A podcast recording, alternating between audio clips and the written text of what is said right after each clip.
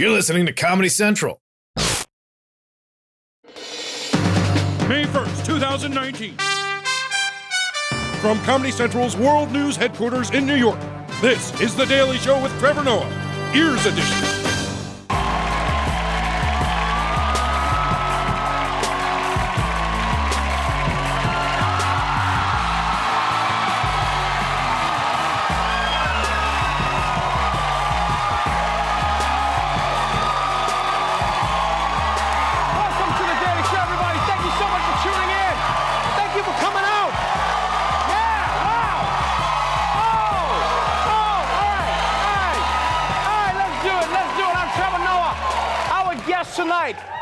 Comedian and author, here with a new memoir called Life Will Be the Death of Me. Chelsea Handler is joining us, everybody. It's a really beautiful book. You want to stay for the conversation. Also on tonight's show, Democrats want the Attorney General to resign. Roy Wood Jr. will trick you into caring about the planet. And the world's sexiest accents have officially been announced. So let's catch up on today's headlines. Let's kick it off with some major technology news. Yesterday, Facebook, the world's biggest social media platform and Instagram for old people, announced that they're switching things up. Facebook's privacy shift, the social network rolling out its biggest facelift in five years. CEO Mark Zuckerberg is promising to do more to protect personal information. He also announced changes to Facebook's app and a new dating feature called Secret Crush. And then Mark Zuckerberg making a joke on privacy that did not exactly land with the audience there. I know that we don't exactly have the, the strongest reputation on privacy right now, to put it lightly. But I'm committed to doing this well. Oh. Oh. That was like a vacuum of silence. You know what made the moment worse? Is that he paused for a laugh that never came.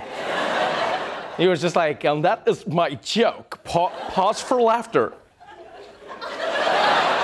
Like, I mean, on the one hand, I feel bad for him, but on the other hand, I'm glad the robots can't take my job. I like that, you know?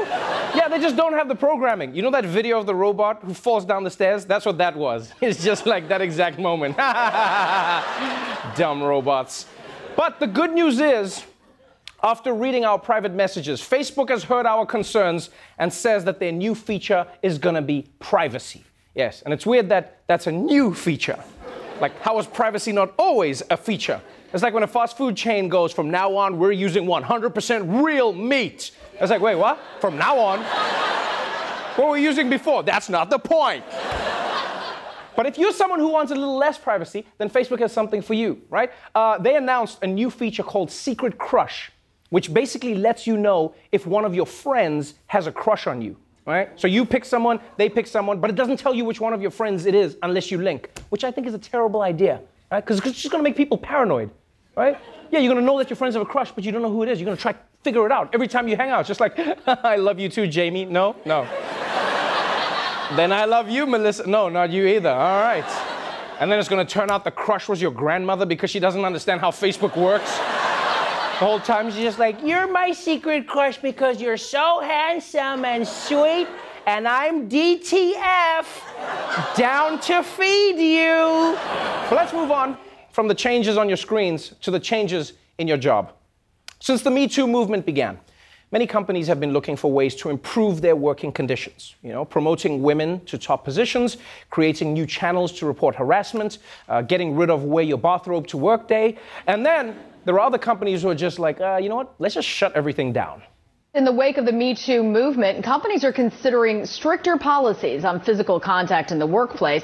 Some people think even a handshake is too much. A recent survey by a job website found most people prefer a total ban on physical contact. Companies that do not have specific guidelines in place should establish them and make sure that employees know the rules. So I guess you stick to a fist bump or maybe just wave from the other side of the office. Yes, many companies are considering banning all physical contact to avoid sexual harassment claims. And I like how the newsreader was like, fist bump or waving from the other side of the office. that person is more creepy to me. Hi.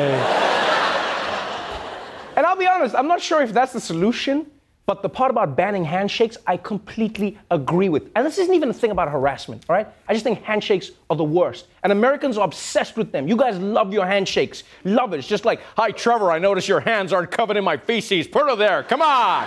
Come on. There's too many different handshakes. Like, I never know what to expect. You know, sometimes it's that intense guy who squeezes the shit out of your hand like a trash compactor. Then there's the sweaty handshake person who always feels like they keep their hands in two little tiny saunas the whole time. Sometimes people give you the dead fish shake. It's just like, here, you do something with my hand. I don't care. And then sometimes you get that person who puts the second hand over your hand, makes a little hand sandwich. Why? What are you doing? My hand's not a bird. It's not going to fly away. What are you doing? Hold on, hold on. Let's just move your hand. Okay, ha ha, tricked you. And finally, finally, if you thought that French is the sexiest accent in the world, think again. Well, we all have our favorite accents. Mm, but which country has the sexiest way of speaking? You're in luck because somebody did a study to find out. Uh, readers of the international travel site The Big Seven voted and decided the people of New Zealand have the sexiest accent. It's followed by the South African accent, people like for its unique tones. The third sexiest accent was from Ireland, followed by Italian. And this is what's interesting to me Australian. Can you tell the difference between Australian and New, New Zealand? Zealand? Okay. So that's the list. Now, don't get me wrong. I appreciate South Africa being on that list, but I think the list is all wrong. All right. I'm not going to lie. First of all, I love New Zealand. Great country, wonderful people, but the accent is not sexy. It's not sexy right? No one's ever listening to a New Zealand accent getting turned on. When you hear those people speak, do you want to have sex? yes? I'm so horny for doing sex right now. Yes? I would love to do the rubbing fronts thing. Yes? And also, New Zealand and Australia are not the same accent. Australia is much more aggressive, you know. It's like, yeah, like in New Zealand, like, oh, my name is Tiki, and I would like to have sex with you. And then in Australia, they're more like, oh, yeah, I'm gonna grind you real hard, mate. Yeah, just put my shrimp deep in your barber. Yeah, you feel that? Oh, yeah, ah. And like the rest of the list is weird. You got Irish, which is just a step away from being Scottish. So come on, and Italian. I mean, maybe some people like plumbers, but I don't hear it. In fact, the only accent I'm not going to argue with is South Africa. Yeah. My only question is, my only question is which accent, right? Which accent in South Africa are we talking about? Because we have a ton of different accents, right? Are we talking like the traditional South African accent people think of, where it's just like, oh yes, I'm sexy, let's have sex? Or are we talking about like the Mandela accent? Is that what it is? Don't judge me by my success. judge me by how I can rock your body all night long. Actually, okay, now that I hear it. Yeah. All right, now that I hear it. That's the sexiest one. No, it's really sexy. Time for me to set your body free. It's just like, I'm just gonna do that. All right, let's move on to today's top story. The Mueller report. It's the longest running saga that doesn't have Iron Man in it. It does have a character who showed up late and became a breakout star. His name is William Barr. He's the attorney general and dad who just found out his son is going to film school. You'll remember, you'll remember that before any of us got to see the Mueller report, Barr released a four-page summary which basically said that President Trump was not guilty of collusion or obstruction of justice. And then the actual report came out, and it was a lot more complicated than that. You know, Mueller concluded that Trump constantly tried to kill the investigation into himself. But Mueller didn't officially say whether or not Trump's actions counted as obstruction. So it was, it was like a big jump from the summary to the letter, you know, or the summary to the report. Like going from Barr's summary to the actual Mueller report is like being told how the stork brought your baby brother and then watching the video of the actual childbirth. Very different experiences. So many people were upset about how misleading Barr's summary turned out to be. And now we're finding out that Mueller himself was also not impressed. Bombshell letter, what we now know about how Robert Mueller really felt about the Attorney General's report on the Russia investigation. In a letter, Mueller told Barr his message to Congress, quote, did not fully capture the context, nature, and substance of Mueller's views on obstruction of justice. Mueller wrote to Barr There is now public confusion about critical aspects of the results of our investigation. This threatens to undermine a central purpose for which the department appointed the special counsel to assure full public confidence in the outcome of the investigations. Mueller was especially mad that Barr's letter made the public more confused about his report, not less. You know, Barr's letter was basically the Justice Department equivalent of every announcement on the subway. You know, it's just like, ladies and gentlemen, the Mueller report found that the scam done terrible Bronx on crime. This one family look at collusion and Donald Trump and all the dealings and having fun for today. Next up, the outside fire transparency. Wait, so did you say there was collusion? Collusion and fun with Donald Trump and that's my bad. And where's the train going? I told you, saving our friend. So, it came out.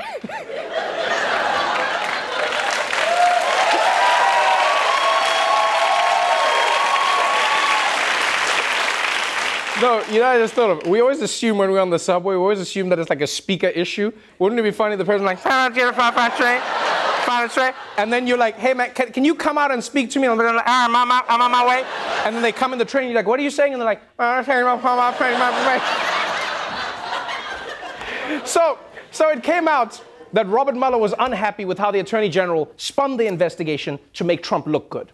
And because Barr was scheduled to testify in front of Congress today, the Democrats used Mueller's letter to paper cut Barr to pieces.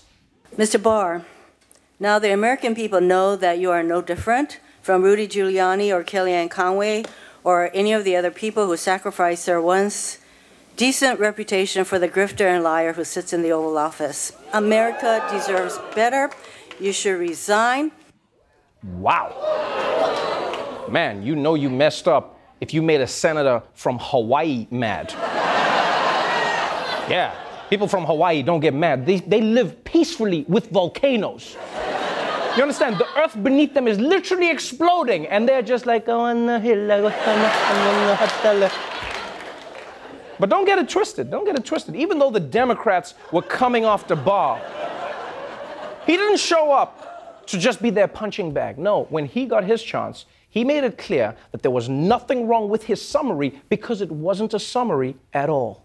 We were not trying to summarize the 410 uh, page report. I told Bob that I was not interested in putting out summaries. I thought summaries, by very definition, regardless of who prepared them, would be under inclusive. But as I said, I'm, I wasn't interested in putting out summaries. I'm not trying to capture everything, I'm just trying to state the verdict. No, you just absolutely used the word summarize, though, in your letter. Summarize the principal conclusions. Principal conclusions, which most people would view as a summary.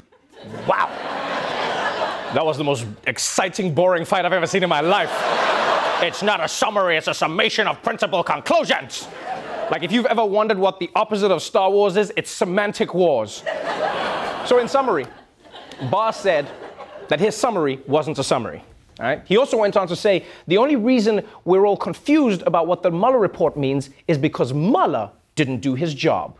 Attorney General Bill Barr defiant, saying he did not understand why Mueller did not make a decision on obstruction. Was it special counsel Mueller's responsibility to make a charging recommendation?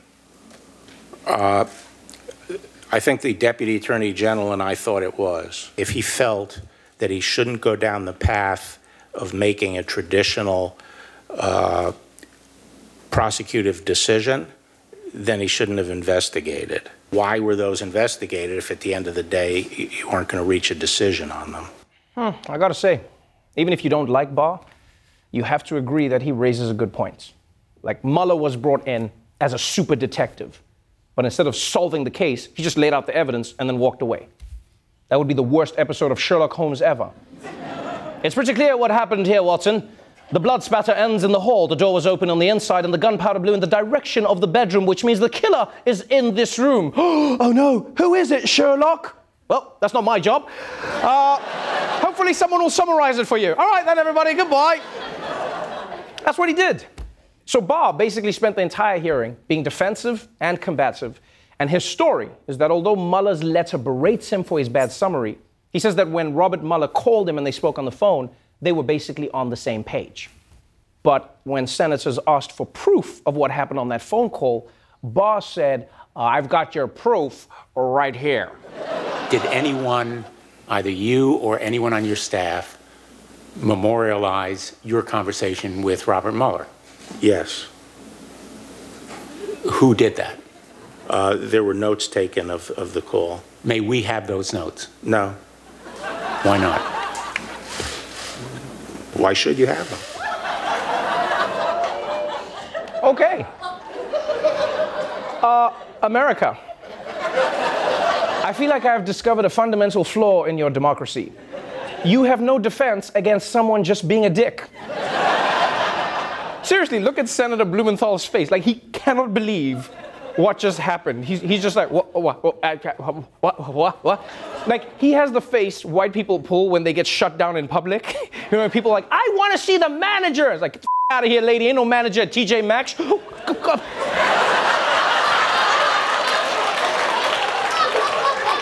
know that I'm white?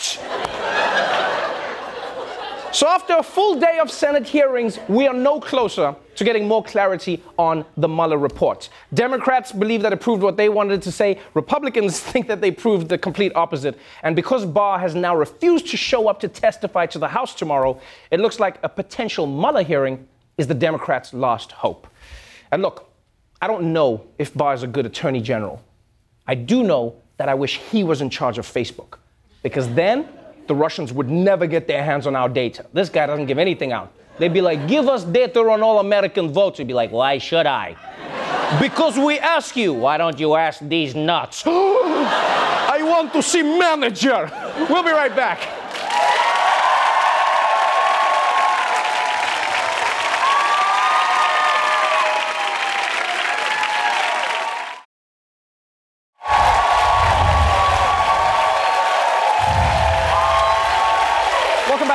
Show. My guest tonight is a comedian, activist, and best selling author whose new book is called Life Will Be the Death of Me. Please welcome Chelsea Handler.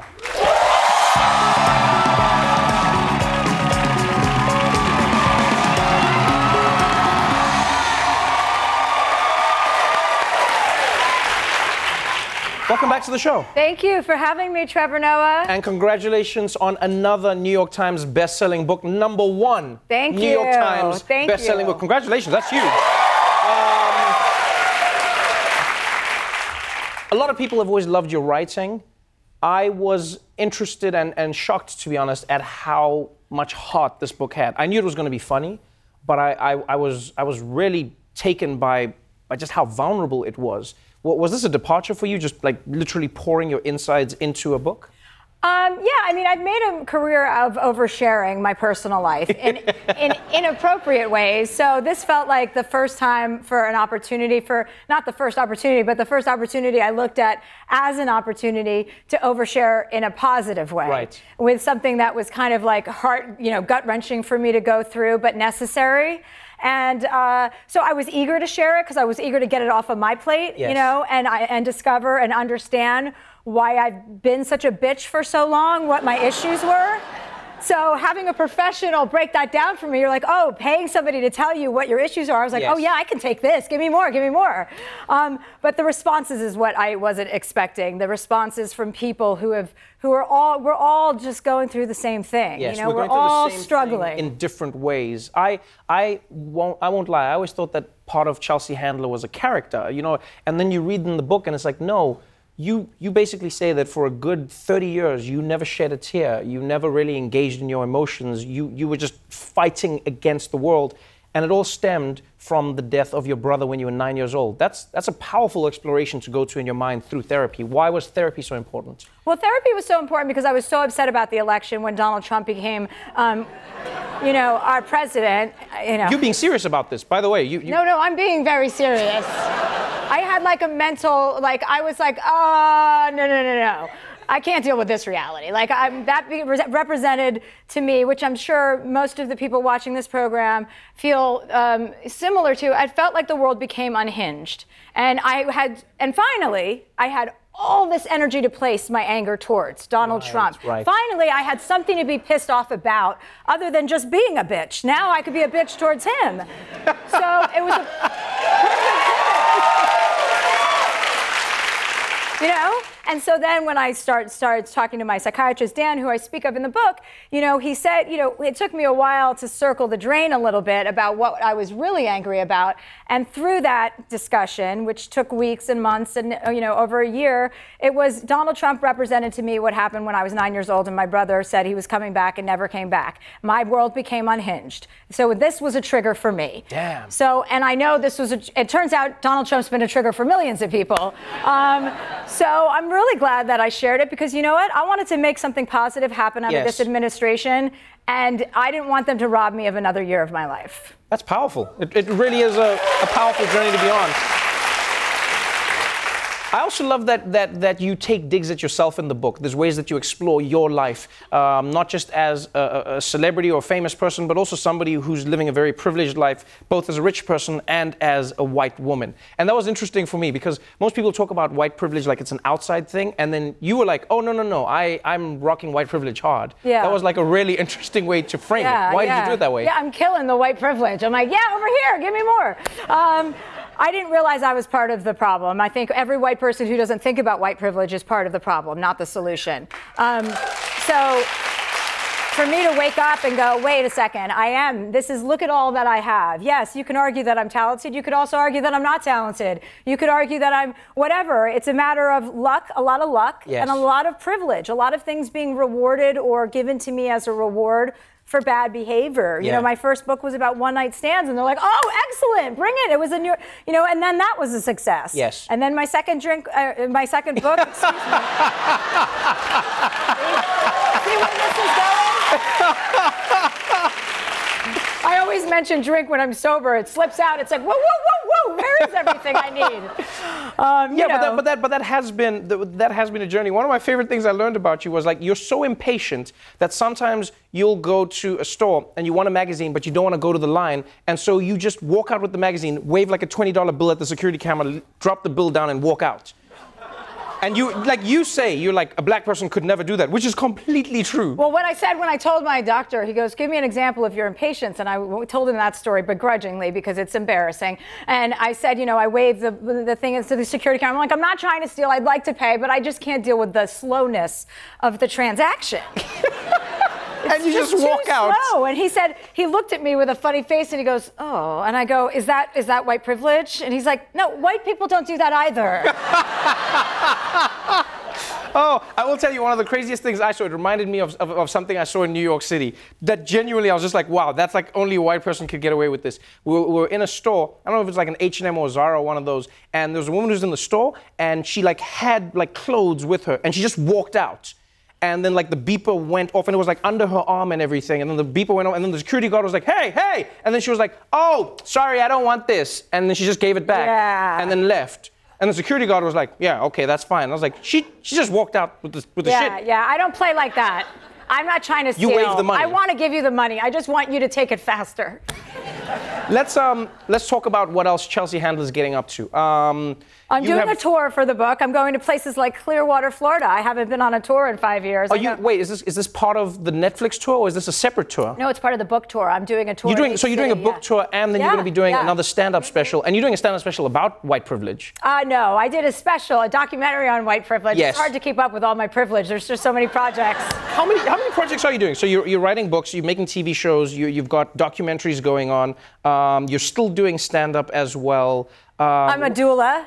You, are you being serious? No, no, Oh. no, no, no. You see, I believed you. I, I, believed you. Let's talk about let's talk about your foray into the weed business. That's that's oh an yeah, interesting I'm into the weed. Well, I think if we're gonna have to, yeah, we should all be into the cannabis. But it, but it's a specific it's a specific strain of weed that you're that you're championing. I'm very, I'm an advocate. I'm coming out with my own weed line. I feel like if we're going to have to deal with this administration, we should also be legally allowed to smoke cannabis. The whole country, everybody needs to get on board. It grows out of the ground, and it's our friend. So yes, I'm doing a lot of um, research because I'm coming out with my own cannabis line in probably at the in the fall. and what makes it special? Well, I'm trying to isolate the strain THCV, which kind of kills your appetite. Since it's like, um, you know, that's a problem for a lot of people. They don't want to take edibles or smoke weed because they're scared they're going to eat. What the munchies? Yes, yes, Don't act like you just heard about it, Trevor. to- no, no, no. I'm just you're saying like I'm just like the munchies. Just be like I'm trying to make Yeah, weed that right. doesn't give people the munchies. Exactly. Thank you. That's what I'm trying to do. I want girls to be able to smoke it and not feel like they're going to pig out. Oh, I like that. That's a different. I want weed that only gives me munchies. No, I'm serious. I just like I like. you don't feel bad after you eat all that stuff? I don't remember that I ate all of that Oh. stuff. there, you, go. then there you have it. I just wake up the next day and there's like Doritos packets everywhere. I'm like, what happened?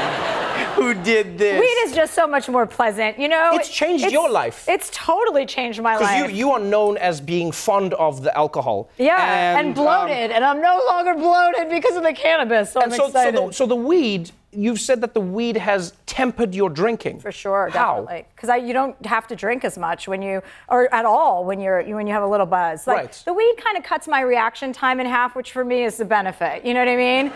I don't want to say everything that comes up to in my mouth. I, I also want to be quiet. I just don't know how. So for weed, for me, has helped me meditate. It's helped me be quiet, focus, sit still a little bit more instead of being in your face all the time. Right. I realized I was a little annoying. I'm loving this. I don't know if you're on weed right now, but either way, it's always a pleasure having you on the show. Chelsea Handler, everybody, thank you so much for being on the show. Life Will Be the Death of Me is available now. And go to chelseahandler.com for tour dates. Thank you so much.